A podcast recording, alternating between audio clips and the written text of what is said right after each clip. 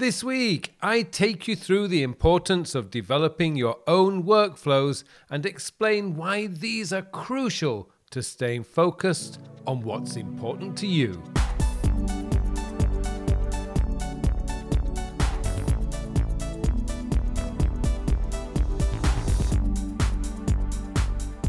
Hello, and welcome to episode 167 of the Working With podcast, a podcast to answer all your questions about productivity, time management, self development, and goal planning. My name is Carl Pullein, and I am your host for this show. Now, over the last few weeks, I've been writing and recording videos on the importance of creating your own workflows. This was something I was working on during my end of year break, and this week I'm answering a question on how to develop your own workflows using whatever tools you are using to help you with your work and manage your time. Now, before we get to the question and answer, I would like to encourage you to take my free COD productivity course. Now, for those of you who don't know, COD stands for Collect, Organize, and Do, and it is the foundation of any good productivity system. You see, you need to be collecting every commitment, task, and event somewhere you trust you will either act on it or remember it. You also need some time each day to organize all those inputs and make sure they are relevant and decide what needs to happen next and when. And finally, you need to maximize the time you spend doing the work each day. Now, this course is my foundational course and is completely free. If you have ev- already taken it, I would recommend, as we're at the start of the year, you retake the course as a refresher. And if you have not taken the course, then please do. It will help you to understand the basics and ensure that whatever system you do decide to use personally, you have a solid foundation. Now, full details, as usual, are in the show notes. Okay, it's time for me now to hand you over to the mystery podcast voice for this week's question. This week's question comes from Joseph. Joseph asks Hi, Carl. I read your essay on workflow in last week's learning note and wondered if you could explain a bit more about how to set this up and more importantly what to do when you have a boss and clients who are contacting you every minute of the day. Hi Joseph, thank you so much for your question. Let's start with the philosophical thinking behind the concept of workflows.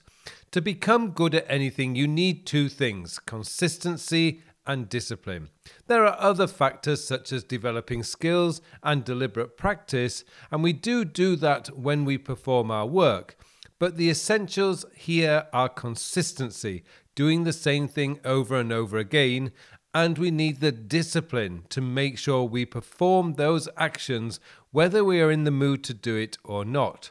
This is one reason why morning routines, when performed every day, work. They allow you to develop the right habits, give you the time each day to yourself, and brings a little calm in what otherwise can be crazy, noisy lives. So, what does creating your own workflows mean? Well, in their basic form, having a workflow for your day gives you structure to your day. Most of our productivity problems do not come from the volume of work we have to complete. Our productivity problems develop because we are not allocating sufficient time to the important things, and that often means we're not taking any time to establish what our core work really is when you do not know what your core work is, you know, the work that you are actually paid to do, then you will find you are dragged off doing non essential work that does little to move any of your essential, important work forward. So, before you go any further, ask yourself what am I paid to do? You're not paid to respond to email, yet, how much time do you spend in your email app each day? Now, it could be you are paid to take care of your clients who generally communicate with you via email, but that still does not equal you are paid to check and respond to email all day. If you are sit if you are set in front of your inbox for large parts of the day, What that means is you're working reactively and not proactively. You would be better off investing some time anticipating your client's needs and addressing those needs before they even cross your client's minds. I remember back in the day when I worked with clients, I noticed my clients often picked up the phone or emailed on a Friday afternoons and Monday mornings, and the questions were always the same What's happening with my case? Now, at that time, I was working with four or five corporate clients, and so I produced a simple spreadsheet for each client with a list of all their cases and kept that sheet updated throughout the week. Then, immediately after lunch on a Friday, I emailed my clients the updated list detailing where all their cases were and when they were anticipated to complete, as well as what information we were waiting for. This had the effect of reducing the number of calls I received on a Friday afternoon and Monday morning by over 80%. That's how you work proactively. Anticipate your customer and client needs and address them before they address you about them. Now, other things you can do is prepare a standard email. You email to all your new customers and clients outlining the procedures and timelines. This very often deals with most of the questions you will be getting. This works whether you are working in clinical trials, real estate, law, or sales. Once you know what your core work is and where you need to be spending most of your working time each day, you can then develop a workflow that you follow each day. Now, my workflow has gone through a few iterations over the years, usually the name I give each part, but the basics have remained the same for a very long time. I have a start to the day list, which includes my morning routines and a quick review of my most important tasks and calendar events for the day. Once those tasks are completed, I move to my focus for the day list. This is the list of tasks I have decided need to be completed today.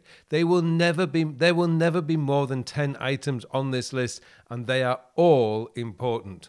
Why no more than 10, I hear you ask? Well, that's because realistically, I know I will not be able to do more than 10 important tasks per day. These tasks do not include non essential tasks, would like to do tasks or any new tasks that come in through the day. These are simply the most important tasks for that day. It can be very tempting to fill this list up by telling yourself that everything is important. It's not. There is your core work. Remember the work you are actually paid to do. Your project work that, if not done, will result in delayed projects and any work that has become urgent. By restricting yourself to allowing no more than 10 items in this list, you give yourself a chance to actually complete it consistently.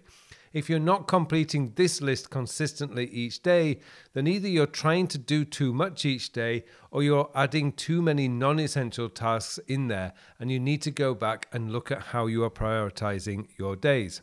The final list is your closing down list, the list for the non essential tasks and work or the non urgent stuff that needs doing sometime but has no deadline. It's also where you have the most of your daily routines, the routines that just need doing but do not improve your life or move you closer towards your goals. And also in this list is your closing down procedures. This is where you make sure you've replied to your actionable email, planned the next day, and processed your inbox. Once all these lists are cleared, close down your computer and go do something for yourself. Spend time with your family, exercise, or just take a walk in nature. If you make sure these lists are functional, kept up to date, and done, you will find you have a lot more time for yourself and others, and your life will feel so much more in balance. It will not be all work, work, work. You will find you worry less about what you have to do, what has not been done, and whether you have time to prepare yourself for that presentation later in the week. Because you have blocks of time on your calendar to do focused work, you have time each day to manage your communications and you're working proactively, also known as smart working. Then your productivity increases and your stress levels decrease. It's a win win for everyone, and all it takes is consistency and a little discipline. To make this happen, use filters and tags to create three simple lists for the day.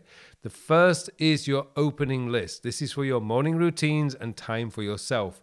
My list includes make coffee, drink lemon water, do stretches, 10 minutes of journaling, and process email. Your second list is for your focused work for the day, and this list cannot contain any more than 10 tasks. This is where you will find your most important work for the day. And finally, your closing down list for all your little routine tasks for the day and for planning tomorrow. One thing I would add if you do find you have to deal with a lot of email, messages, and phone calls each day, then set aside an hour or so each day for communications. This communication time is for replying to your emails and messages, as well as any phone calls you need to make. A good time for this is late on in the afternoon. If you reply to email early in the day, you're only going to double up the number of emails you will probably need to reply to each day. You get caught up in what's called email ping pong. You reply later in the day, you slow down the pace, and the person you're in an email exchange with is forced to work at your speed and not on theirs. And there you go, Joseph. That's how you develop workflows to make your day run smoother and to make sure you're working on the important things and not being caught up in other people's dramas and non essential work. I hope that has helped and thank you for your question. And thank you to all of you too for listening. And please get in touch if you have a question you would like answering. All you need do is email me, carl at carlpullein.com. It just remains for me now to wish you all a very, very productive week.